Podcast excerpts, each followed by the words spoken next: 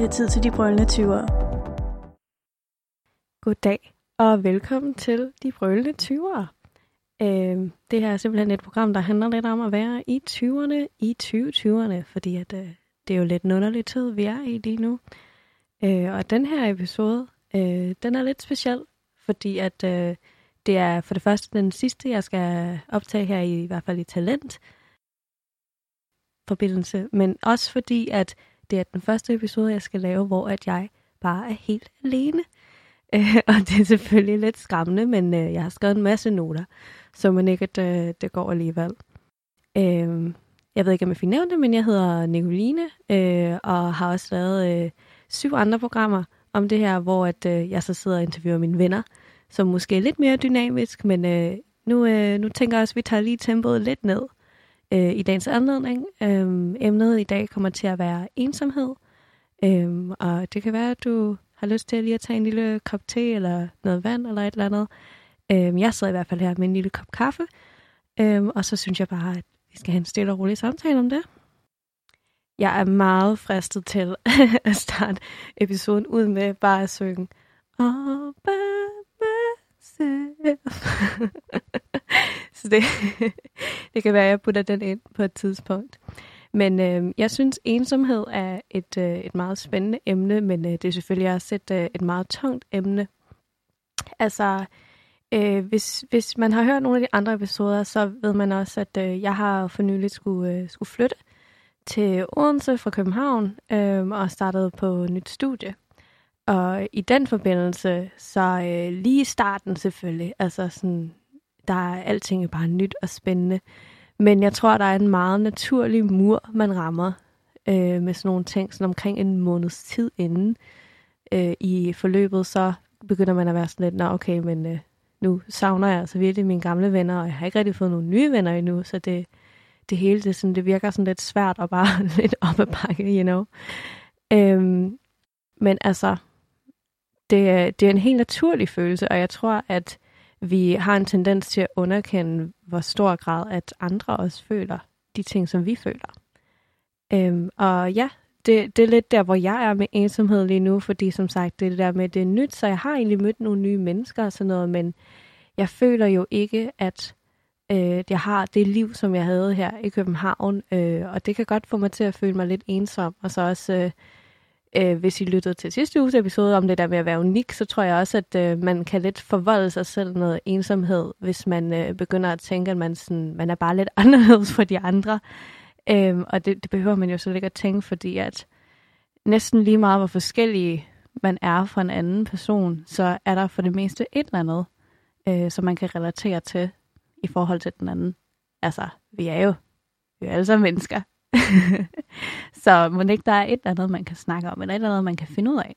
Øh, men ja, jeg tror, det er det der med, at det er jo en helt naturlig følelse, at vi kommer alle sammen til at skulle igennem det på et eller andet tidspunkt. Øhm, og jeg tror også, at den er rigtig, øh, den her meget tunge følelse, fordi der er jo ikke nogen af os, der vil føle os ensomme. Øh, det kan også godt holde os lidt tilbage fra sådan at springe ud i nye ting. Øh, altså, jeg har snakket med øh, folk, hvor at de øh, har været sådan, nej, men det er fedt, at du bare er flyttet til en ny by og startet helt forfra og sådan noget. Øh, og det tror jeg simpelthen måske har noget at gøre med, at hvis man er bange for at gøre de ting, så kan det jo være, at det er fordi, man er lidt bange for den ensomhed, man kan støde ind i med sådan nogle ting. Altså med at skulle øh, skifte livsvej, eller hvad man nu kan sige. Øh, men det er også, det er også lidt kompliceret, fordi jeg tror, jeg synes, øh, jeg synes altid, det er et underligt sådan kompliment at få, øh, med at føle, at, øh, at jeg har været modig for at flytte, eller modig for at starte et eller andet nyt, fordi at der er altså også virkelig stor værdi i at øh, vedligeholde det, man har, altså og at putte energi ind i de venskaber og de relationer og det arbejde osv., som man har der, hvor man er lige nu. Øh, altså det er ikke altid nyt er bedre. Øh, det, øh, det er altså, ja, altså det tror jeg bare for mig selv er en ting, jeg måske har haft tendens til, at være lidt dårlig til at øh, vedligeholde det, jeg har, og i stedet for altid søge det nye. Øhm, og øh, så kommer med det, så kommer der sådan lidt en, øh, en kronisk ensomhed, samtidig med, at man overhovedet ikke føler sig ensom overhovedet, fordi du får aldrig rigtig tid til at føle dig ikke ensom. Så det bliver lidt sådan et normalt stadie for dig, hvis du hele tiden løber væk, kan man sige. Øh, og det havde jeg en tendens til især, da jeg var yngre. Øh, jeg, jeg er blevet lidt mere øh, jordnær nu, men øh, jeg, jeg vil jo rigtig gerne bare bo i alle mulige forskellige lande, og er alle mulige forskellige mennesker at kende, og jeg synes, det var lidt skræmmende, det der med faktisk at åbne sig op og sådan rigtig kende andre mennesker. Øhm, så jeg tror ikke rigtigt, at jeg rent faktisk nåede at få et indblik af, hvad en god relation var, før jeg så bare løb væk fra den. øhm, men det er også øh, noget, som jeg måske kommer til at komme lidt mere ind på øh, lidt senere i episoden i dag. Øh, så i del 1, så vil jeg måske gerne, altså ikke at det skal være sådan officielle dele, men nu må vi se, om jeg, om jeg husker det igennem episoden. Øhm, men den første del, der kunne vi jo så snakke om sådan toheden, der er i ensomheden. Fordi at jeg føler, at det er noget, som vi alle sammen oplever, øh, men det er jo noget, som føles så isolerende og så sådan, ja, alenegørende, det ved jeg ikke om er et ord, men altså, at man føler sig bare fuldstændig udenfor. Men det, det er jo det, ensomheden er. Det er, at man føler sig udenfor, ikke? eller man føler sig afvist af, eller at man føler ikke, man er god nok. Der er en masse sådan underting til den. Øh, og det synes jeg også er meget relevant for os lige nu, både sådan, øh, fordi at den tidsalder, vi lever i, øh, Øh, ikke for at lyde som sådan en rigtig boomer, men sådan, vi sidder alle sammen på vores telefoner og vores computer, you know.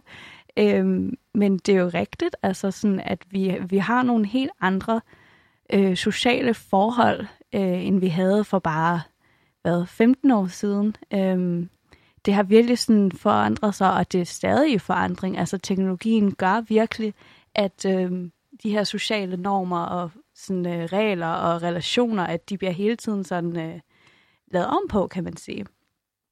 Og det er også det, der sådan jo lidt af paradokset, der ligger i de sociale medier. Det er det der med, at på en måde, så er man meget mere forbundet, end man var før. Man har meget mere mulighed for at kunne snakke med mennesker overalt i verden. Men samtidig så sidder man også bare på sit lille værelse, sit mørke værelse. Nogle gange så, så finder jeg i hvert fald mig selv i at sådan, øh, så har jeg kigget på min telefon i en times tid, og så når jeg ligger ned og kigger ud på mit tomme værelse, så føler jeg mig bare så alene. Også selvom jeg har siddet og skrevet med nogle venner eller noget andet. Øh, altså, så der er bare noget, som jeg tror, at de sociale medier ikke kan give os øh, helt i de der sociale relationer. Men det kommer det er jo selvfølgelig også meget subjektivt, fordi hvis du er en person, der er meget introvert, øh, så kan det godt være, at du ikke føler, at du har brug for det her sådan, fysiske sådan, tilstedeværelse øh, af dine venner. At det er helt fint, at de bare er online. Og man kan sagtens være venner med folk, man aldrig har mødt. Øh, altså sådan online. Det var jeg i hvert fald også rigtig god til, da jeg var teenager. Øhm, og det gav mig også rigtig meget. Men øh, jeg tror simpelthen, der, der er noget i et venskab, som ikke kan opleves på sociale medier. Det er nødt til at opleves i virkeligheden, og ved at lave minder med hinanden og så videre. Øhm, men ja, altså der er jo, det, men vi ved jo alle sammen godt det der med, at vi bruger for meget tid på vores telefon, og det er også noget værd noget. Øhm, men på den anden side, så kan vi jo heller ikke holde op. Øhm, og det tror jeg simpelthen, det er jo fordi, nu har vi skabt altså, en verden, hvor at det er den måde, vi er sociale på. Så hvis du fuldstændig giver op på det og siger, at jeg afviser den her digitale måde at være social på, så er du jo altså virkelig ensom. Altså, fordi du bliver sat helt uden for det, som vi alle sammen andre laver, alle os andre, vi laver. Øhm, og det, det er sjovt, fordi det sådan, nogle gange så tænker jeg også bare på teknologi generelt. Altså det det der med sådan, det er jo svært at være et menneske nu til dag, så ikke have en smartphone. Øh, og så vil du sikkert sige, at vi kan da godt lide smartphones. Vi kan, vi kan godt lide at have smartphones. Ja, men på en eller anden måde, så synes jeg også, at det er sådan lidt underligt, fordi at man har næsten ikke et valg længere. Altså man kan ikke vælge ikke at være med på teknologien og sociale medier, fordi at så, så, bliver, så er du bare så bagud i samfundet, eller sådan, altså så bliver du set som, at, sådan, at der er et eller andet galt med dig, øh, hvor at jeg egentlig synes, at... Øh, især hvis man sådan har, døjer med ensomhed og sådan noget, så det, kan det være rigtig, rigtig sundt øh, at tage en pause fra alt, øh, alle de her sociale medier og sådan noget, som de antisociale medier, you know. Uh. øhm, ja. jeg kan godt mærke, at det er, sådan, det er lidt sjovt at øh, sidde og lytte til sin egen stemme så meget. Øhm, og jeg siger ømme rigtig meget. Jeg skal, jeg skal prøve at lade være øh, med det. Ej, så sagde jeg det lige der. Ui. øhm, ej, for helvede. Øhm, nå, men jeg tror bare, jeg må leve med det. Øh, jeg tror også, at jeg gerne vil snakke lidt om øh, Miss Rona, øh, eller Corona, som det måske mere commonly er kendt. Øh, fordi at coronatiden er jo også en meget, meget interessant tid at snakke om i forhold til ensomhed. Fordi lige pludselig så skulle vi alle sammen sidde derhjemme, øh, og det blev det nye normale blev, at man sad og havde Zoom parties og sådan noget. Og jeg tror, at der kom en, øh, jeg tror, at der rigtig, det gik op for rigtig mange mennesker, det der med, at sådan det digitale øh, ikke kan være en erstattelse for sådan det fysiske altid. Altså, og med det, så må du endelig ikke misforstå mig. Det ikke, fordi jeg opfordrer folk til at sådan gå ud og gå crazy og være mega fysiske med hinanden. Det er obviously ikke en god idé. Men jeg tror i hvert fald selv, at jeg følte sådan, altså, jo, jeg sad med mine venner inde på Zoom og drak en drink og sådan, ja, yeah, fredagsbar vibes, ja. Yeah. Men så snart man lukker den der computer, og man kigger rundt, og man kigger på de der to flasker af whatever, man lige har drikket, ikke, øh, drukket, øhm, det var en helt anden sådan, niveau af ensomhed, synes jeg. Altså sådan, det, øh, det synes jeg virkelig var hårdt. Øhm, men det er jo det der med, at man vil jo gerne beskytte sine medmennesker, og det er sådan, jeg tror for mange, så har det især været sådan noget med, hvis man kender nogen, der er kronisk syg, eller hvis man er meget tæt med sine forældre, eller bedsteforældre, eller noget som helst, eller sådan, hvis man kender nogen, der er sådan, øh, altså yderligere ud, hvad hedder det, yderligere udsat, det ved jeg ikke, altså der er, der er meget af i risikogruppen, så tror jeg, at man er virkelig, virkelig forsigtig med alle de der ting, men det kan bare, det, det har virkelig, jeg tror, at det kollektivt i verden har taget rigtig meget på vores mentale helbred.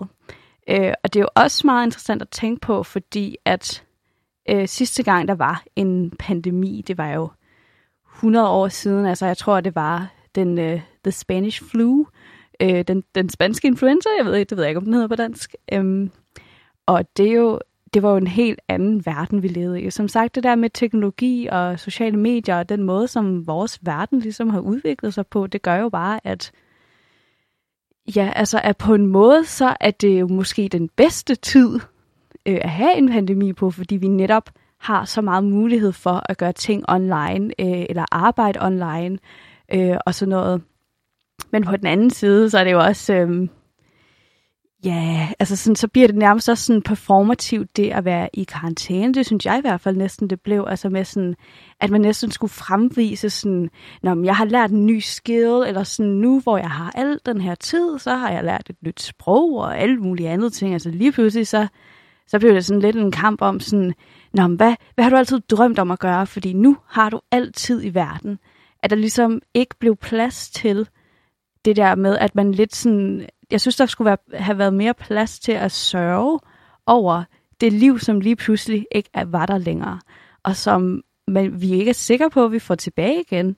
Øhm, og det kan godt være, at det måske lyder lidt dramatisk, men sådan, nogle gange så tænker jeg på, fordi hvis vi tænker på for eksempel 9-11, ikke? Øh, der kom der en masse sådan, sikkerhedsregler i lufthavnen og sådan noget efterfølgende. Øh, og man fik at vide, at øh, nå, det, var, det var bare midlertidigt, fordi at det var en helt exceptionel situation, det der var sket, altså de her restriktioner og så videre, det var selvfølgelig ikke noget, der skulle være for evigt, det var bare midlertidigt, på grund af det her, den her kæmpe katastrofe selvfølgelig. Øhm, og det er ikke fordi, at jeg sidder og argumenterer for, at vi ikke skal have sikkerhed i lufthavnen, øhm, men jeg tror bare, at jeg, det sidder lidt fast i mig, den der tanke med, at sådan, det føler jeg også, at de kunne finde på at gøre med det her. Altså, at det liv, vi kendte før, altså det der med at tage til koncerter og sådan noget, for eksempel, øh, eller at rejse aldrig bliver ligesom øh, det var før, fordi at det er bare the new normal nu-agtigt, og jeg ved godt, det er så overbrugt, det udtryk, men altså sådan, øh, forstår mig ret. Altså, at jeg tror, jeg tror bare, at jeg har en lille frygt for, at øh, det bliver aldrig helt normalt igen. Men så på den anden side, så kan man jo så også sige, skal det blive normalt igen? Fordi at med vores sidste normal, det gav jo ligesom plads til en pandemi. Øhm, så det kan jo selvfølgelig godt være, at øh, der er behov for, at verden bliver lidt mere forsigtig og lidt mere hygiejnisk måske, øh, og at øh, ikke spiser lige så mange flagmus eller hvad det nu var, der ligesom startede det hele. Øhm, men det er selvfølgelig også lidt et sidetrack. Det var bare for at sige, at øhm, jeg føler ikke, at vi fik lov til rigtig at sørge øh, og sådan udtrykke øh, den her ensomhed. Altså sådan, der var lidt selvfølgelig med folk, der var sådan lidt, ja, men det skulle, det skulle ret hårdt at være indenfor og alene hele dagen. Altså især, øh, jeg boede alene, da, da der var, sådan, altså var karantæne, karantæne, ikke? Og det er altså virkelig svært. Øh, selv mig, som sådan er enebarn og sådan har nogle lidt introverte sådan hobbyer og sådan noget, sådan, til sidst så bliver man sgu træt af sig selv. Øhm, og så føler man sig også, ja, man føler sig helt vildt ensom. Men jeg tror, det der er meget specielt ved sådan corona eller pandemi øh, ensomheden, det er, at der var sådan en kollektiv følelse af, at vi alle sammen var ensomme. Jeg synes ikke, vi snakkede nok om det, men der var sådan en kollektiv, vi alle sammen sidder indenfor, vi alle sammen sådan, altså vi kan, der er jo ikke nogen af os, der kan lave noget lige nu. Øhm, og det føler jeg måske på en måde faktisk lidt hjælp, den ensomhed, som mange af os følte. Øhm, fordi at generelt ensomhed, der føler man jo virkelig, at man er den eneste person i universet, der føler det her. Altså sådan, at det, det er dig, der er noget galt med. Det er sådan, øh, det er dig, der ikke kan finde ud af at øh, komme ud til folk og snakke med andre. Og sådan, oh, prøv lige at se den der vennegruppe. Sådan, hvordan gør de det? Hvorfor kan jeg ikke være en del af sådan noget? Men ja, øh, jeg tror også, at i Danmark er det, er det ret svært at, øh, at få venner. Øh, det har jeg da i hvert fald hørt et par gange. Jeg, øh, jeg har arbejdet som frivillig med en udvekslingsorganisation øh, i gymnasiet, hvor jeg så selvfølgelig mødte en masse udvekslingsstudenter. Og det var meget, det var næsten lige meget, hvor de var fra. Så kom der altid en kommentar om, at det var bare så svært at komme ind på danske folk. Øh, og det må jeg jo være helt enig i, fordi også som dansker synes jeg også, det er svært at komme ind på danske folk. Øh, Altså, at der ligger bare sådan en barriere, at vi har sådan lidt de her reservationer. Og det synes jeg er virkelig ærgerligt, fordi det er sådan, jeg føler, at den danske kultur og de danske mennesker sådan med, med det der frisind og sådan den progressive måde, som vores politiske system er på og sådan noget. Sådan, jeg føler egentlig, at vi har en virkelig god mulighed for at have det her sådan blomstrende, udfarende samfund, men vi men vi bliver bare sådan lidt et dørmåtte samfund, der sådan uh, ligger under og bare sådan, åh nej, men det, hvad, hvad end USA vil have, eller whatever, ikke? Altså, det var ikke for at være politisk, det var bare for at sige sådan, at det, altså det var bare for at sige, at det kan også godt oversætte øh, lidt til, øh, det kan godt oversætte sig lidt til vores øh, mennesker, altså sådan, at øh, der er den her tendens til, øh, ja, altså at sige sådan, hvad, hvad end den anden person vil have, eller sådan, jeg har bare, mm, whatever, øh, øh, at der ikke er den der sådan fejstig natur, øh, eller udfarende og udadvendte, men øh, ej, det var også lidt sidetrack, men øh, det var bare for at sige, at øh, det er lidt svært at komme ind på danskere, og det, sådan, det tror jeg også virkelig, at jeg kunne mærke, øh, da jeg flyttede til København. Øh, fordi at hvis jeg skal være helt ærlig, så det tog mig omkring to år øh, af at bo i København, øh, før jeg fandt en vennegruppe. Og det var mega hårdt, fordi jeg tror, at på det tidspunkt, så var det ikke kun det at være i København, øh, der havde gjort mig ensom. Det var faktisk sådan siden gymnasiet. Øhm, og jeg tror måske, at det er en meget normal krise at komme i, at man efter gymnasiet, så har man været vant til det her samvær, altså fordi at man så hinanden hver dag, og det er de samme mennesker, det er en meget lille gruppe mennesker normalt, som man ser, og dem bliver man virkelig sådan velkendte med. Øhm, og så, øh, så har man sabbatår eller et eller andet andet, og det er sådan, selvfølgelig er der en masse fantastiske ting ved at have sabbatår og alt det der, men sådan, man, man går jo bare lidt hver for sig. Øh, og det er selvfølgelig også en naturlig del af livet, sådan vi vokser ligesom i forskellige retninger. Altså det er jo, det er jo normalt. Øh, men jeg tror, der er mange, der sådan efter gymnasiet måske føler, Nå, og hvad så nu? Altså hvis man ikke føler, at man kan holde fast på de venner, man har haft i gymnasiet, så føles, føles det lidt som om, at man skal starte helt forfra. Og det er lidt skræmmende. Øh, og det tror jeg var sådan, jeg følte, øh, at det var for eksempel at starte på ITU, dengang jeg startede i 2017. Øh, men jeg mødte selvfølgelig, øh, jeg mødte selvfølgelig nogle venner. Øh, men jeg tror, jeg følte, at jeg sådan, selv da jeg havde venner, at man var sådan udenfor. Og det er altså, det er noget af en værre følelse. Men øh, det var lidt... Øh, ja, det var, det var egentlig bare for at snakke om ensomhedens tohed. Altså, at den ensomhed eksisterer lidt i et paradoks, hvor at for eksempel coronaens øh, ensomhed, den, øh, den var meget sådan den kollektive ensomhed, som er, er sådan lidt et, ja, det er jo et paradoxalt øh, term, fordi at ensomhed jo ikke burde kunne opleves kollektivt. Men sådan er det i en meget exceptionel situation. Øh, fordi normalt så føler jeg, at øh, den her, det her paradoks, det ikke er lige så tydeligt og øh, lige så sådan, øh, nemt at øh, kunne øh, pege ud. Fordi jeg tror faktisk, at det ikke kun er under corona, altså at det også handler om, når vi sidder med sociale medier og med alle de her andre ting, øhm, at vi sidder og tænker sådan, der er bare ikke nogen, der har ligesom mig. Altså prøv at se hende her liv, prøv lige at se, hvad, hvad ham her han laver. Sådan, de har styr på det, de har alle de her venner, så de må være glade. De er ikke ensomme, det er der ikke nogen af dem, der er. Øhm, men det er det der med, sådan, det er jo bare en, øh, en facade rigtig meget af tiden. Øhm, hvilket også er en rigtig spændende samtale, fordi jeg synes, det er meget, meget spændende, hvor meget kritik der er af folk, der, ligger sådan, der kun lægger gode ting op på sociale medier. Øhm, fordi det er, quote unquote, urealistisk.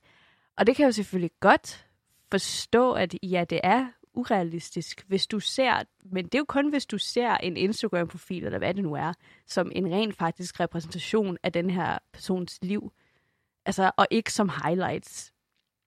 Altså, jeg føler, at vi er ligesom nødt til lidt at omstrukturere ind i vores hoved, at øh, der er også noget, der hedder privathed, øh, og at sådan, øh, vi skylder ikke sociale medier at skulle poste om alle vores dybeste hemmeligheder og sådan noget. Øh, altså det der med, hvis man gerne vil have noget solidaritet og gerne vil følge med andre, så er det jo en rigtig god, god platform at gøre det på. Men jeg tror hurtigt, vi bliver sådan lidt sådan, ej, øh, okay, det er bare sådan mega fake, alt det her, fordi du kun poster om, når du er på stranden i Bali, eller hvad det nu end kan være. Men der tror jeg, jeg sidder sådan lidt, det må, det må man da selv om. Altså, det, du har jo ret til at vælge, hvad du gerne vil dele med verden. Hvilket billede du gerne vil give verden af dig og dine strandbilleder, eller whatever, ikke? Du lytter til De Brønde Tyre på Radio Loud. Så vi har også en anden del her, som hedder del 2. Ensomheden i sig selv. Øh, og det er sådan set lidt sjovt, fordi at jeg fandt et meget gammelt dokument. Det var vildt, altså i går aftes, det var ret tilfældigt. Øh, et dokument, som hed Loneliness and Emptiness. Øh, fordi at jeg var i USA, så jeg var bare lidt edgy, og sådan igennem gymnasiet, så øh, kunne jeg bare rigtig godt lide at skrive på engelsk, fordi det var bare lidt mere, du ved, emotional.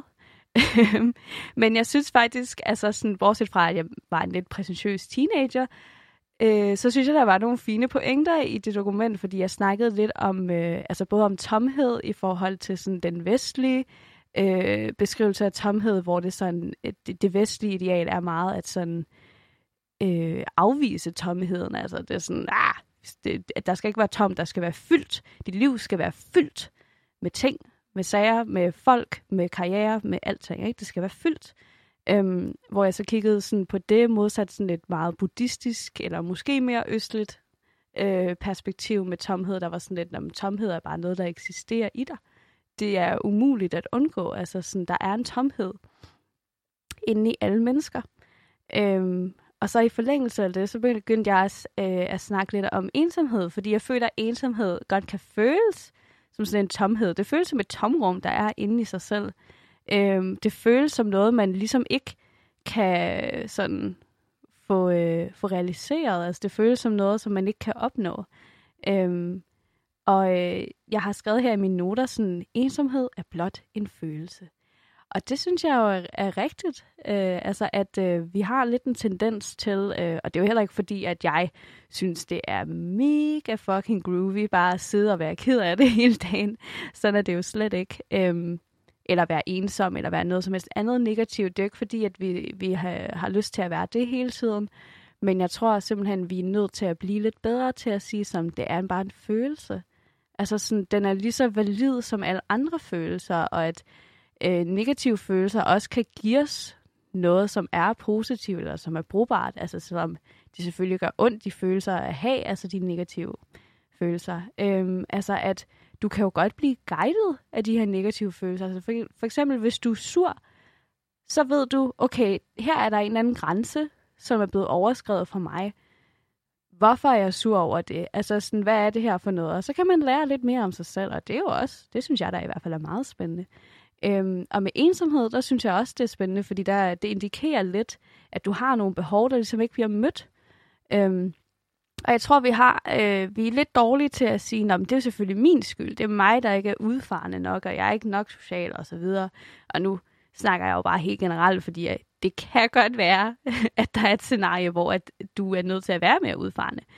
Øh, men generelt så handler det jo også om, at sådan, øh, hvis vi egentlig har venner, eller egentlig har arbejde, eller har andre ting, men stadig føler os ensomme, så er det jo fordi, at de ikke giver os det, vi har brug for.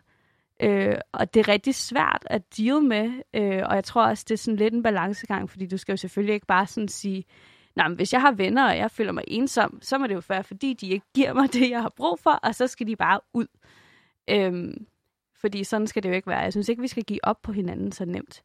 Men jeg tror bare, at vi skal, det kunne være fedt at, at skabe en dialog øh, med ens venner med sådan, Nå, men altså, jeg føler mig lidt udenfor. Altså, for eksempel, I har alle de her interesser, som jeg ikke har, og det synes jeg er virkelig svært øh, altså, at, øh, at komme ind på jer. Altså, jeg føler, at de, at de har lukket cirklen væk fra mig, og jeg vil gerne inkluderes, fordi jeg synes, I er mega nice at hænge ud med, eller hvad man nu øh, har lyst til at sige til dem.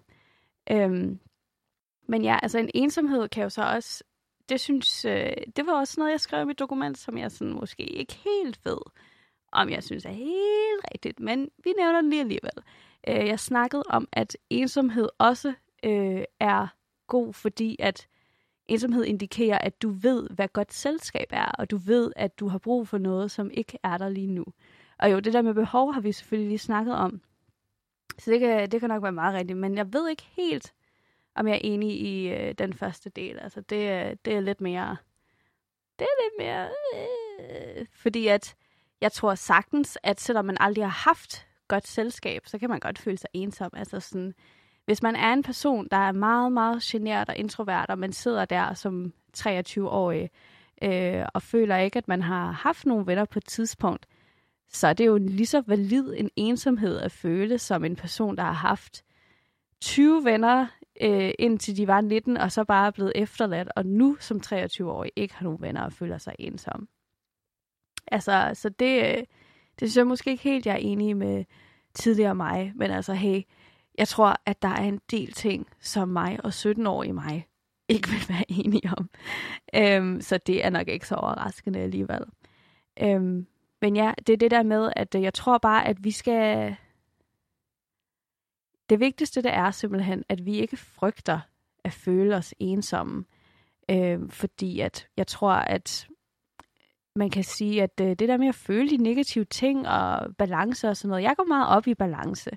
Øh, og derfor så synes jeg også, at det er vigtigt at føle de negative ting, fordi at det får altså det bedre, det, de gode følelser til at føle bedre. Øh, og det er altså, det er sgu ret nice. Øh, altså, det er jo ikke fordi, det, det behøver ikke at være alt eller intet, og sådan de her kæmpe dale af følelser, men sådan, jeg tror bare, at hvis alting er godt hele tiden, så kommer det ikke til at være i kontrast til noget, og så kommer det til ikke at føles godt, hvis det giver mening. Altså sådan, øh, så kommer det til at føles bare sådan lidt normalt, lidt plain. Jeg føler, at vi som mennesker, vi har brug for øh, variation og brug for noget nyt sådan rigtig ofte. Øh, så derfor så ja, øh, ja, så skal vi øh, være lidt bedre til at sige som, om det er okay, jeg føler mig ensom. Det kan være, at det er tid til, at jeg skal tage en ny vej. Det kan være, at jeg skal til at have en, øh, en øh, seriøs samtale med en af mine venner. Altså, det kan være, der skal ske et eller andet, fordi der er et eller andet behov, som ikke bliver opfyldt hos mig lige nu. Øh, og det kan være, at din ven også har det lige dan, øh, og så er det lige pludselig lidt nemmere, fordi at så kan I jo hjælpe hinanden med at føle jer mindre ensomme. Du lytter til De Brønde Tyre på Radio Loud. Og så har vi så del 3, som er ensomhedens følgesvende. Det mørke, der kan komme med ensomheden. Du, du, du, du. som selvfølgelig lyder meget dramatisk. Øh, men jeg tror, at vi alle sammen er velkendt med, at ensomheden normalt ikke kommer alene, og det er det, der er problemet, fordi ensomheden i sig selv, som vi lige har snakket om, synes jeg egentlig ikke er problematisk. Det er en indikation af, at der er nogle behov eller nogle forhold, du gerne vil have, der skal forandres. Problemet kommer med alle de sådan negative tanker, der ligesom infiltrerer med ensomheden med, at det er din skyld, det er dig, der ikke er god nok, det er dig, der har gjort et eller andet forkert. Øhm, og det er jo de slags følelser, som man måske ikke vil have, øh, at vi skal have med ensomheden. Øhm, men samtidig så synes jeg også, øh, ja, altså det er meget den der tanke med, at man ikke hører til. Øh, og det tror jeg også, at jeg, jeg må indrømme, at det har jeg selv været rigtig slem til, og nogle gange så tænker jeg det stadig, øh, at det lidt bliver sådan en forsvarsmekanisme, og jeg tror, jeg tror, fordi jeg er ikke sikker, jeg er ikke rigtig... Øh, jeg har ikke rigtig diskuteret det her med andre danskere, men jeg kunne godt forestille mig, at det var lidt et dansk koncept af at, være, at have den her sådan barriere, der hedder sådan, ah, men det, det er okay, de, de kan bare ikke forstå mig. Altså sådan, det, jeg, jeg er sgu bare lidt anderledes, det er fint. Øh, eller sådan, øh, jeg, jeg er bare, ja, yeah, whatever, ikke? Altså sådan at have den her sådan lidt nonchalante sådan holdning til noget, der egentlig betyder rigtig meget og er sådan meget dybt. Øhm, fordi at der er jo ikke, der er jo ikke rigtig noget, der hedder ikke at høre til. Øh, altså, okay, måske er der nogle ekstreme tilfælde, hvor, hvor man ikke hører til, men generelt den anmenende person hører jo til. Selvfølgelig gør de det. Øh, og som jeg også sagde i starten af programmet, så er det jo, jeg tror vidderligt på, at hvem end du bliver sat foran, så vil de godt kunne finde et eller andet, som forbinder jer på en eller anden måde. Altså sådan et eller andet, I har til fælles, eller en eller anden ting, I begge to kan lide, eller bare en eller anden oplevelse, I begge to har haft. Øhm, og hvis man tænker på det på den måde, at enhver person har potentiale for at kunne blive forbundet til dig på en måde, så tror jeg også, at man begynder at sige sådan, øh, okay, men det er så måske ikke alle, jeg vil være forbundet til. Øh, og det er der, hvor man sådan, øh, skal have den her balancegang med, sådan, så, er det jo, så er det jo på sin vis fint nok at sige, at den her gruppe mennesker, den har jeg ikke lyst til at være en del af. Ikke fordi der er noget galt med dem, men sådan, de giver mig ikke det, jeg har brug for. Øhm, og så, altså, det er, jo fi- det er jo det der med, det er fint nok at opsøge øh, folk, der har samme interesser og sådan noget, og sige sådan, jeg vil gerne have det her tilhørsforhold. Selvfølgelig vil man gerne det, fordi man vil jo ikke, man vil jo ikke føle, at man, øh, man er helt mutters alene i verden. Øh, fordi vi er meget sociale væsener. Altså, jeg tror selv, hvis du er introvert, altså, så er det jo også afhængig af øh, sociale relationer stadigvæk.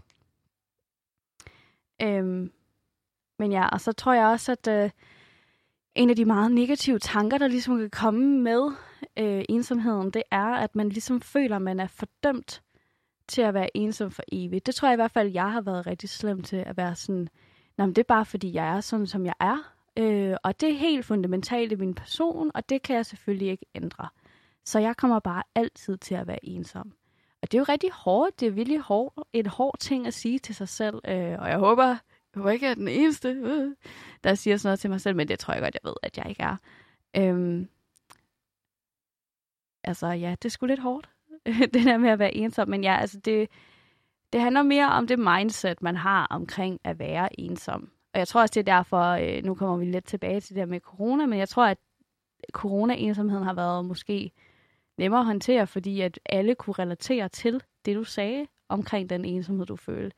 Hvor at man normalt så er ensomheden meget specifik og kontekstbaseret øh, situation, hvor at det ikke er alle, der er lige gode til at sådan, sympatisere eller sige sådan, ej, men selvfølgelig, det kan jeg godt forstå. Det kan jeg godt forstå, hvordan du har det. Det, øh, det skulle noget være noget, var.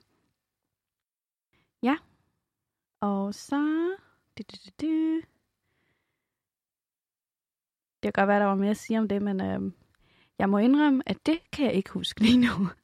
øh, så jeg har skrevet noter, men øh, så udførlige er de desværre ikke. Øh, så har vi ligesom sådan del 3, eller hvad? Nej, uh, del 4. Wow, wow, wow. Ensomhed som tabu. Ja, ja, ja, ja. Fordi at ensomheden, øh, jeg synes i hvert fald i den danske kultur, som vi snakker om, så kan danskere godt være lidt reserveret. Øh, og jeg føler ikke, at øh, det er sådan lidt en underlig blanding, fordi Danmark, øh, eller danskere, eller dansk kultur, er jo meget det der med sådan, ja, frisindet, og vi er jo egentlig sådan ret åbne, altså sådan det der med, sådan, du kan være, hvem du vil være. Altså i hvert fald i teorien, ikke? Altså sådan der med, du kan være, hvem du kan være, det, det er lige meget, sådan, det, du skal bare do your thing, you know, altså det er helt fint, det er helt fint. Men jeg synes, at man oplever, altså hvis man er opvokset i Danmark, så tror jeg, at de fleste af os godt kan indrømme, at det er jo ikke fordi, der er en super, super åben sådan følelseskultur. Altså, det er, sådan, det er de færreste af os, som sådan rigtig har følt, øh, at der altid er nogen at gå til, når man har det svært. Øh, altså, at øh, vi har lidt den her måske lidt indebrændte, sådan øh, bottled up-agtige kultur. Og det er jo, det er jo selvfølgelig vildt, vildt en skam, men jeg tror også, det handler meget om, at øh, danskere, vi, vi er meget sådan med sådan, ah, det, det skal du ikke tænke på, det der. Vi skal fokusere på det gode, vi skal være glade for det, vi har. Prøv at tænke på alle de gode ting, du har. Øhm, som selvfølgelig sådan, i teorien er rigtigt nok. Selvfølgelig skal vi da være taknemmelige for de gode ting, vi har. Men jeg synes også bare, at der er flere dimensioner til at være et menneske end det. Altså sådan, der er der også der er jo plads til, at man godt kan sige, at jeg er taknemmelig for, at jeg har det her hvad kan man, hvad kan, øh, velfærdssystem og Tuborg. Det, øh, det er jeg meget taknemmelig for. Men jeg er godt nok lidt ked af det, fordi at jeg er flyttet til en ny by, og jeg har ikke nogen venner. Og det synes jeg er lidt hårdt.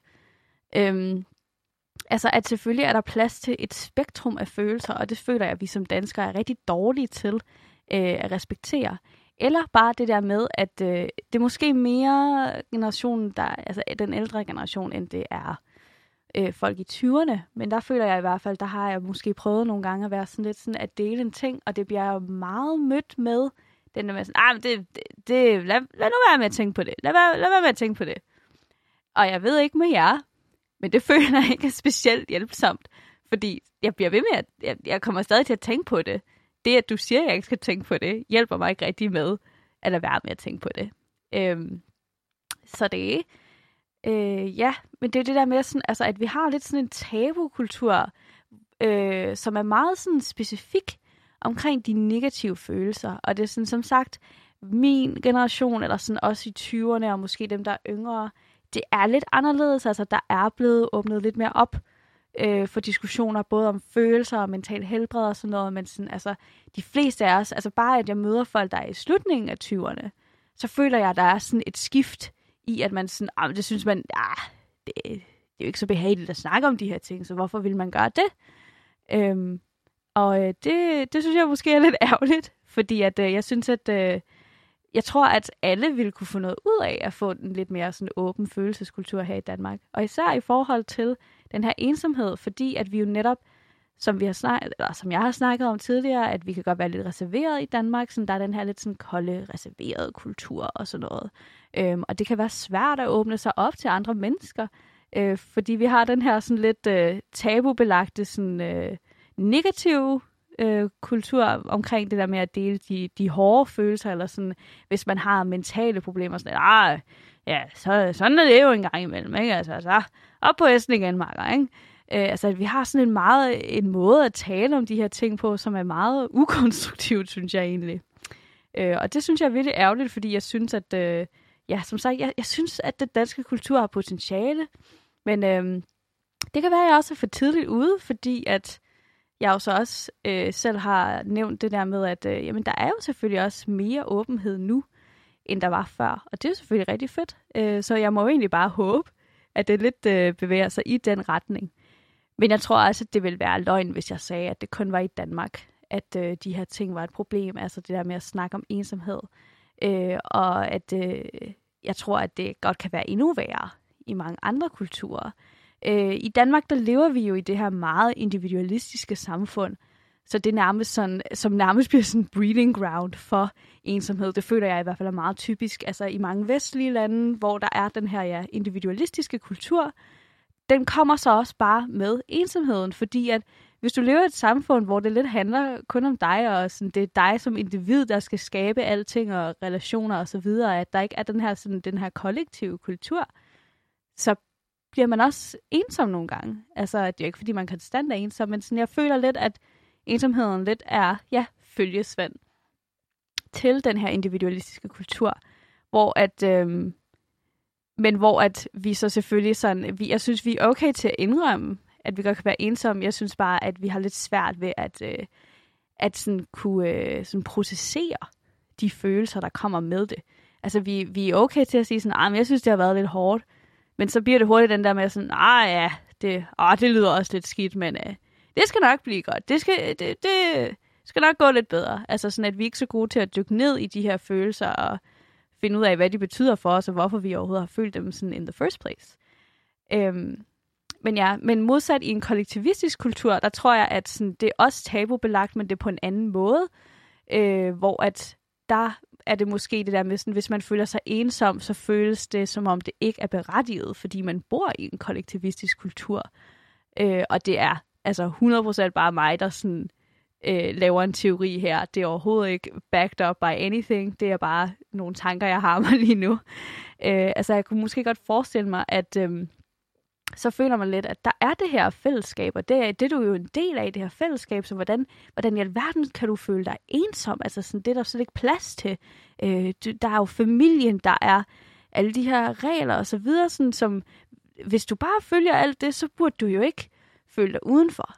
Øh, og, det, og det er også egentlig noget latterligt noget, det der med det mentale og bla bla bla, fordi at dengang jeg var barn, der var alting meget værre, så du burde være glad. Det forestiller jeg mig bare. Øh, men øh, hvis du er fra en kollektivistisk kultur, så må du gerne skrive til mig på Instagram.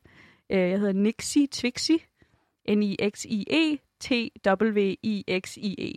Øh, og øh, fortælle mig lidt om, øh, hvor forkert jeg er på den. Fordi jeg vil rigtig gerne lære mere øh, om øh, kollektivistiske kulturer, fordi at, ja, jeg har desværre holdt mig lidt i Vesten, og det kunne være, det kunne være meget fedt lige at finde ud af lidt mere. Øh. Du lytter til De Brønde Tyre på Radio Loud.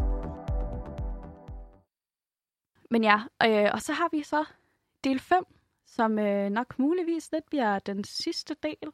Øh, altså, det er lidt tidligt på den, fordi vi kun er 40 minutter inde i episoden, men øh, der, er lidt, øh, der er lidt pres på lavet i dag. Der, øh, ja, det sker nogle gange, og øh, jeg skal være ude af studiet ret hurtigt. Så, men anyways, øh, så lad os snakke om del 5, øh, hvor jeg gerne vil snakke om sådan forskellige typer ensomhed. Øh, fordi jeg føler, at de ligesom popper op forskellige steder i samfundet. Øhm, altså, at øh, for mig så, der er rigtig mange forskellige typer af ensomhed, og jeg er sikker på, at der er mange flere, som, øh, som jeg ikke lige har nævnt. Men øh, jeg vil gerne snakke om romantisk, venskabelig og intellektuel ensomhed. Jeg er ikke helt sikker på, at intellektuel er det rigtige ord, men øh, lad, mig, lad mig forklare, når jeg kommer dernede. Den romantiske, der kan det bare være sådan lidt... Øh, hvis man er lidt på hvis man er lidt på internettet, så kender man måske til konceptet om incels, øh, eller konceptet om sådan nice guy-kultur, øh, hvor at øh, der, øh, der er det ensomhed, der sådan er i følge med en masse frustrationer. Altså med sådan, hvad jeg er berettiget til, øh, eller ikke, altså det vil de måske ikke sige, at de siger det sådan, men for mig så ser det lidt ud som om, at de sådan lidt, jeg burde være berettiget til den her kærlighed, øh, og det får jeg bare ikke. Det er, sådan, det er lige meget, hvor, hvad, hvor sød jeg er mod de her piger, eller det er lige meget, hvad jeg gør, fordi at mit, øh, det er meget indsats, øh, fordi at min krop, den er bare bygget på den her måde, og jeg har ikke den her øh, skarpe kæbe og de her kindben, som sådan bare kan tiltrække alle kvinder, så det, det er lige meget, altså sådan, jeg er bare fordømt til ensomhed for evigt. Øh, og det tror jeg kan være rigtig, rigtig tungt, men selvfølgelig så også, øh, jeg føler, at uh, incels og nice guys og sådan noget, altså de eksisterer i hele verden, men jeg må, jeg må faktisk være ærlig og sige, jeg synes faktisk, at vi i Danmark er relativt gode til ikke at breede sådan nogen. øhm, og det tror jeg simpelthen har noget at gøre med, hvordan et land eller en kultur øh, også anser romantik.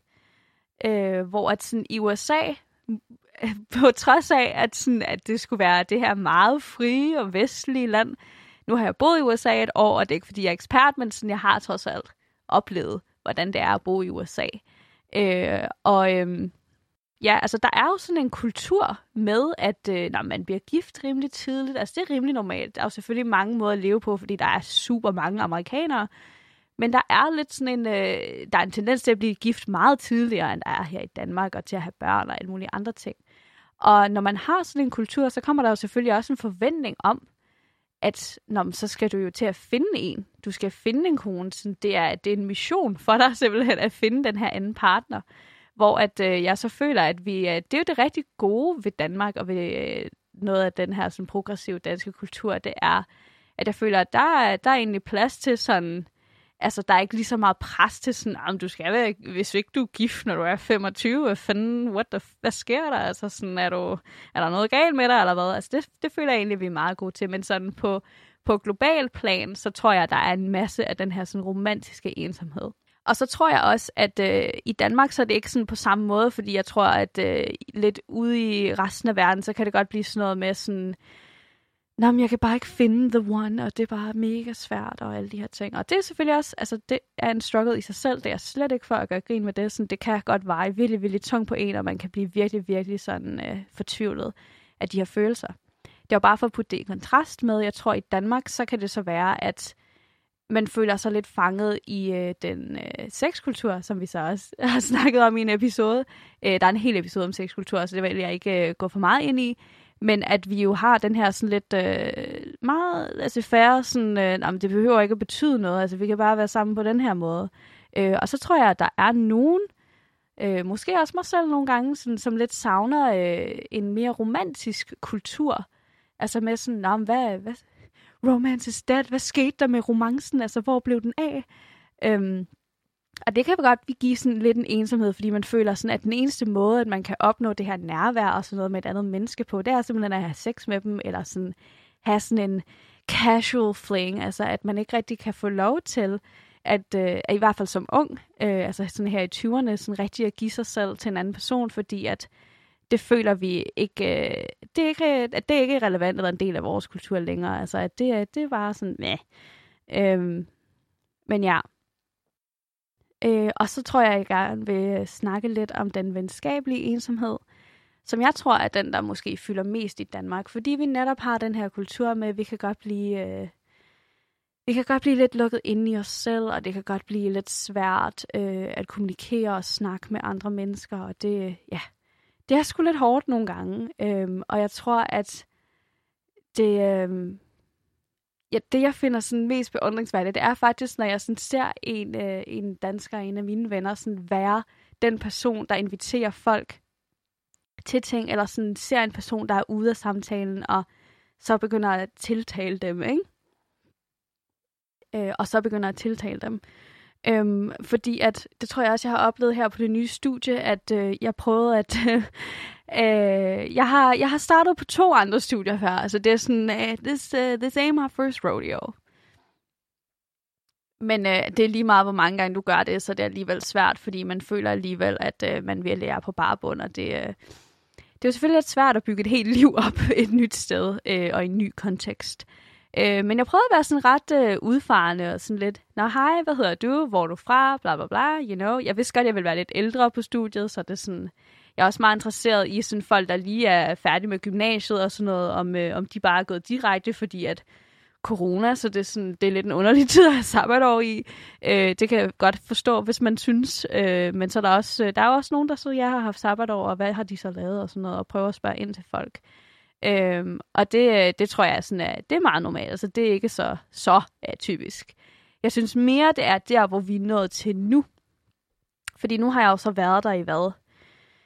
En halvanden måned, øh, eller sådan noget. Det er nu, hvor at der begynder, der er ikke sådan helt faste grupper, men sådan, der er lidt nogle undergrupper, ikke?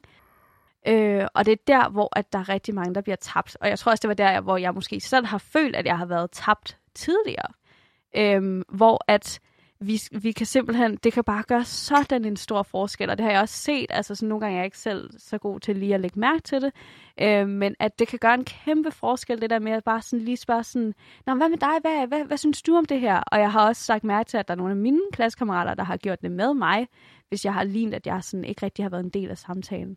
Og det betyder bare så meget. Øh, så det vil være min lille sådan, hvad kan man sige, ikke advice, men sådan lige sådan en lille besked til, til verden derude, at øh, hvis du nu ser en, som bare ser ud som om, åh, han har, han har det altså lidt svært med sådan at skulle, øh, at skulle hoppe ind i den her samtale, han er måske lidt genert, hvis du er en, en sådan solid del af samtalen allerede, så lige bare sådan, Nå, hvad med dig? Hvad, hvad, hvad synes du egentlig om det her? Øh, og det kan jo godt være sådan noget så simpelt som bare at snakke om studiet eller et eller andet, eller om vejret, eller hvad ved jeg. Altså sådan, det behøver ikke at være mega dybt og intenst, men altså, at vi kan virkelig gøre rigtig meget for hinanden, for at mindske den her sådan, øh, venskabelige eller sociale sådan, ensomhed. Fordi når der er noget som et studie eller som et arbejde, hvor man ligesom tilbringer rigtig, rigtig meget tid med de her mennesker, så vil man jo gerne føle, at man er en del af det. Man vil gerne føle, at man er en del af den her gruppe, og at man hører til. Øhm, ja. Og så, øh, så vil jeg gerne snakke om den intellektuelle ensomhed. Og jeg har ikke så meget tid tilbage, men sådan, jeg skal prøve at gøre det lidt brief. Øhm, fordi jeg føler, at der også der er forskel på det der med at sige, øh, jeg føler ikke, at det er sådan socialt er tilstrækkeligt. Øh, altså sådan, at okay, jeg er måske ikke udfarende nok, måske stiller jeg ikke nok spørgsmål, måske er jeg bare alle de her andre ting. Men jeg, der er også en ensomhed i, det tror jeg, jeg har oplevet øh, meget i sådan folkeskolen og sådan noget. Der følte jeg mig lidt som sådan det sorte får. Ikke sådan nødvendigvis socialt, også lidt socialt, men øh, også øh, meget med mine interesser.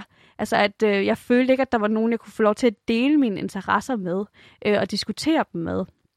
Og det tror jeg er en virkelig, virkelig sådan under øh, undervurderet del af ensomheden, det er det der med sådan, man har brug for som menneske, sådan, altså de, alle de følelser og sådan, øh, tanker, man har om en ting, og især om de ting, man er passioneret omkring, hvis ikke man har nogen at diskutere dem med, det kan også give en vis form for ensomhed. Det, øh, den føles, jeg vil sige, den føles anderledes end de her mere sådan, socialt prægede ensomheder, men sådan, man føler måske, øh, jeg føler i hvert fald, at når jeg får øh, lov til at snakke med en person, som har nogle interesser, eller sådan en studie, eller et eller andet, sådan, som er ligesom mit, at så får jeg lov til, sådan, det, det føles sådan meget øhm, fulfilling, at kunne få lov til at diskutere de her ting, fordi at det er som om, de bliver lidt mere håndgribelige, fordi rigtig mange af vores interesser og sådan noget i den her tid, det er meget abstrakt, altså idéer og sådan noget, det er jo abstrakt, de, de eksisterer bare inde i vores hoved, øh, og det kan være virkelig fedt at få lov til at formidle dem videre, fordi så føler man lidt, at sådan, Jamen, så er de ude i verden, så er de ikke bare fanget inde i mit hoved. Altså sådan, de er ude, vi er, vi er sociale, vi deler alle de her ting. Øh, og det tror jeg også, øh, det tror jeg altså virkelig hjælper på ensomheden. Og så, det kan så også godt være, at det ikke nødvendigvis kan, det behøver ikke at være med en ven eller med en romantisk partner, men bare det der med at have et frirum til at debattere og til at kunne diskutere og reflektere og filosofere. Det tror jeg er virkelig, virkelig vigtigt øh, for os øh, sådan mentalt, altså at der er sådan en mental øh, stimulering, eller hvad man nu kan sige, som, øh, som hvis man mangler, så kan man måske godt føle sig sådan lidt alene i verden. Og det kan så øh, forringe alle de andre aspekter af ensomheden, altså både den venskabelige og romantiske, sådan med, Nå, men det er også fordi, jeg har de her mega niche interesser, og det må der være, der er ingen, der vil snakke om de her ting, og det er bare, det er altså bare så hårdt hele tiden. Så ja, det, øh, det synes jeg i hvert fald er rigtig, rigtig spændende. Og selvfølgelig så kan man sige, at meget af det, jeg har snakket om, lidt af et overview, øhm, og er meget sådan øh, overfladisk, fordi at øhm, hvis du nogensinde har mødt mig, så ved du, at jeg kan snakke i timevis. Jeg er rigtig god til at snakke, hvilket også er, du ved, selvfølgelig ideelt til et radioshow. Øhm, men som sagt, det her det er den sidste episode, så jeg vil måske lige bruge øh, de sidste par minutter til bare at sige sådan, nej men øh, tusind tak øh, for muligheden til, til Loud, og hvis, øh, og hvis vi fortsætter med showet her, så, øh, så håber jeg selvfølgelig, at, øh, at jeg må det. Øh, altså, at øh, jeg har i hvert fald øh, synes, at det har været super fedt. Og jeg, for mig, som sagt, altså jeg kunne sagtens, øh, jeg vil gerne fortsætte, men at jeg er bare super taknemmelig for, at jeg har kunne få lov til at lave det her, fordi at jeg sidder med alle de her store tanker inde i mit hoved, og at øh, jeg er så glad for at kunne have inkluderet alle mine venner i det her, og få lov til at diskutere øh, en del af ungdommen, og ligesom have det her som, som et... Øh, ikke kun som øh, et, øh, et aktuelt sådan øh, relation, eller hvad kan man sige, jeg tror, jeg synes, det er rigtig fedt at have det her, fordi at det både kan være noget, som folk vil relatere til lige nu, øh, men også fordi, at det er et projekt, som er fedt for mig at have og kigge tilbage på. Altså, og det er måske lidt underligt at opfordre til det her, men sådan, hvis du vil nogensinde have mulighed for at kunne sidde og diskutere et emne, som du ved, at din ven er rigtig engageret om, og som du også synes er spændende, øh, og så fange det på en eller anden måde, det tror jeg kan være virkelig, virkelig givende. Øhm, fordi selvfølgelig lige nu, så ved jeg jo godt, at jeg har alle de her holdninger, og at mine venner har alle de her andre holdninger. Men hvis vi nu øh, om 10 år spoler frem, så tror jeg virkelig, at det kan være interessant at høre sådan, wow, var det det her ting, vi tænkte, og også om pandemien, og om digital kultur og alle de her andre ting. Men ja, desværre så øh, er jeg nok nødt til at sige farvel nu, fordi at øh, jeg skal ud af studiet, og det skal gå ret hurtigt. Øhm, men ja, tusind tak, fordi I har lyttet med, og øh, jeg håber selvfølgelig, at vi ses igen, men hvis ikke, så thank you for the ride. See you in another life.